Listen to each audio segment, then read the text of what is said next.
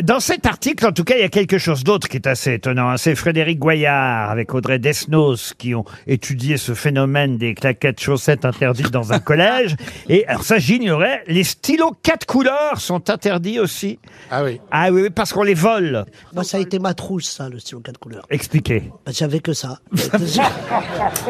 Et on a tous cette. abo- On devient tous bêtes devant un stylo 4 couleurs. On essaie de sortir les quatre couleurs en même temps à chaque fois. Vous croyez pas si bien dire, ça revient. J'en ai racheté un Oui, cet moi, été. j'en ai, c'est Moi, super. je, je vous jure, Pas la j'étais mode, con- hein. j'étais content. Euh, vous savez ce que c'est Je perds toujours mon Mont Blanc.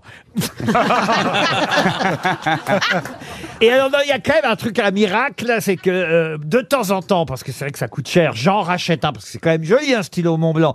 J'en rachète un de temps en temps. À chaque fois, je le repère.